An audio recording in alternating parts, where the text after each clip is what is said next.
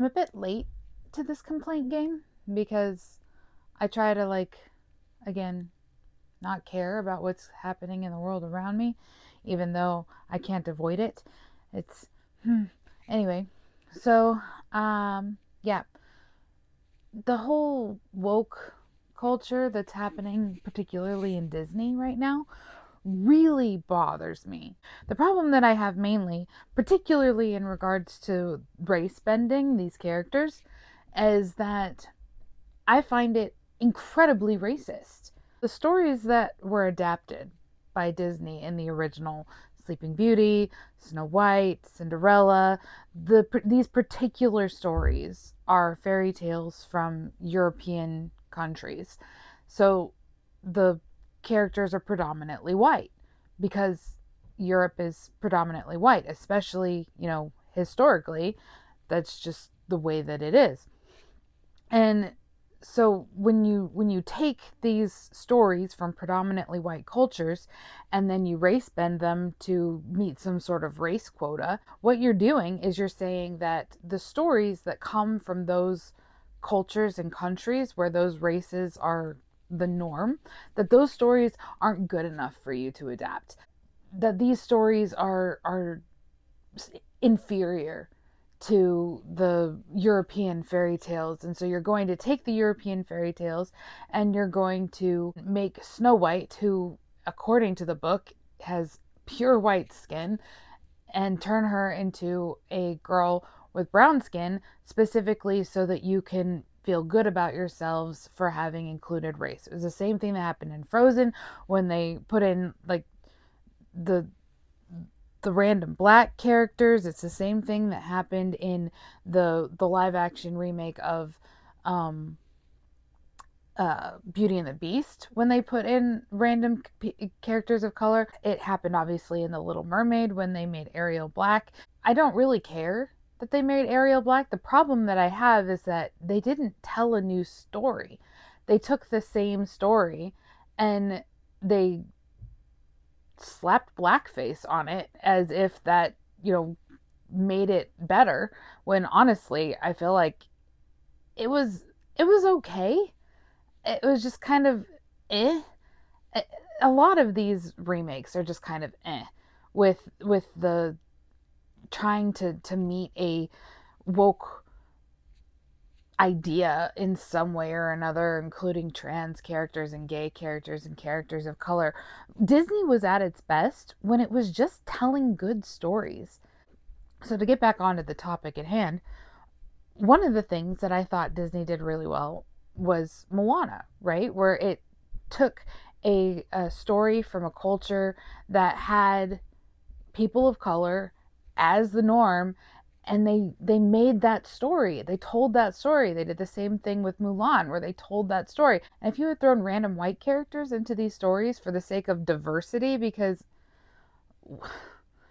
and or or random black characters or random hispanic characters they would have felt out of place and people would have called you on it and they would have called you i hope racist because that's what it is disney you're racist and you're trying to pretend like you're not racist by throwing in different colors as if that makes you not racist. I, mm, okay. I'm a little all over the place because, again, this bothers me. So, thoughts. One of the biggest, like, missed opportunities for an adaptation of a animated Disney movie that had the potential to be huge, representing people of color just all across the board, was The Lion King. And they already did a really great job with the Broadway version. I remember seeing a very, very much shortened version of the the Broadway Lion King at Disney World at, in the Animal Kingdom. Gosh, early 2000s. I was 15, so probably around 2003 ish. And it was amazing. It's just the music and the dancing and the costumes and the colors and the, the culture. It was just phenomenal. And I would have loved to see that translated into actual live action. To take an historical African tribe in in, a, in that historical setting and and build it up and pull from the real rich history of Africa because it is super rich. There's so much there. And yes, Hamlet, which the story is based on is not an African story, but they transposed it into Africa and they made it an African story. And so again, super racist to be like in, instead of creating this fantastic live action masterpiece, they decided that they were going to cut out all of the black characters and make them computer animated lions and birds and things that looked fine, I guess. And it just, it's super disingenuous to me. I, I, it feels like it's pandering and not heartfelt, it's not genuine, it's just checking off a box. If you really want to tell stories about characters who are of multiple races, multiple cultures, then again, go to those cultures and, and pull from their stories. Africa has phenomenal stories. There's one, I think it's it's a it's a legend or a myth, not a fairy tale. I think it's called Wanjiru. Oh my gosh, it's so good. It's just as fitting as any of the European romance fairy tales where you have Wanjiru who is sacrificed by her village to bring the rain and she's sucked into the underworld and her family tries to save her but they're held back so that the village can have rain and then her her her lover, I guess. I, I guess he he's in love with her.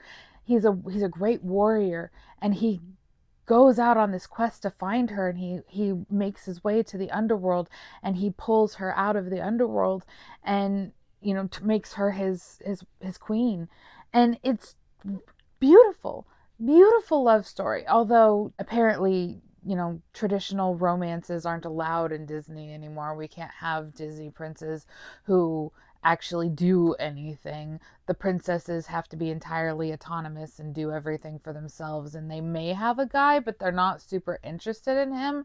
He's just kind of like a bit. It's honestly obnoxious. But I digress.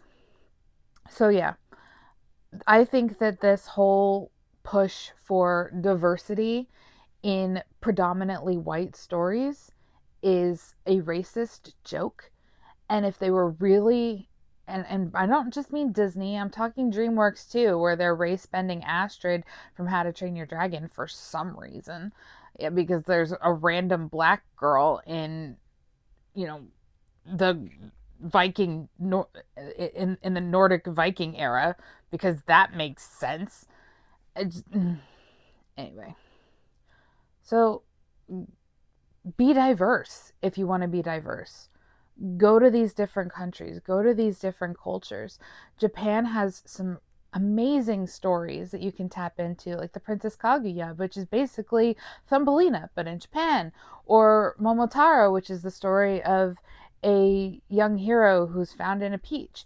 And those are just the two that I know off the top of my head. I mean, I'm I'm just now really delving into fairy tales across the the globe so I don't really know a lot. Most of the fairy tales that I know are most of the fairy tales that everybody knows because that's what the Grimms did is they went around Europe and they collected fairy tales. But the Grimms aren't the only ones who collected fairy tales, and Europe's not the only place that they were collected.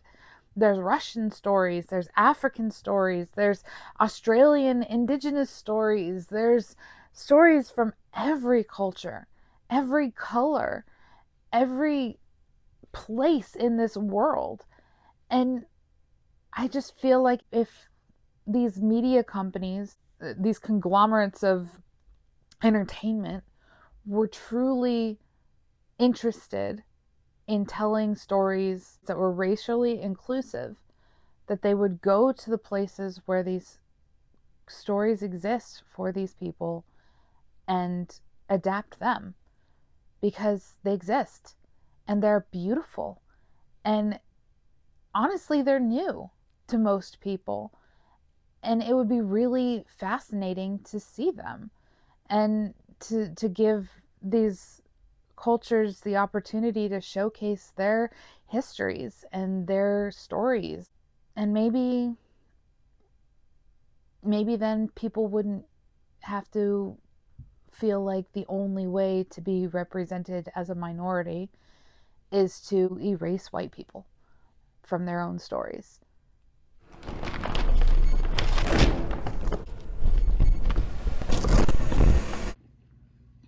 Hey guys, thanks for watching that video. If you enjoyed it, make sure you like, subscribe, and do all those things that you do when you enjoy a video.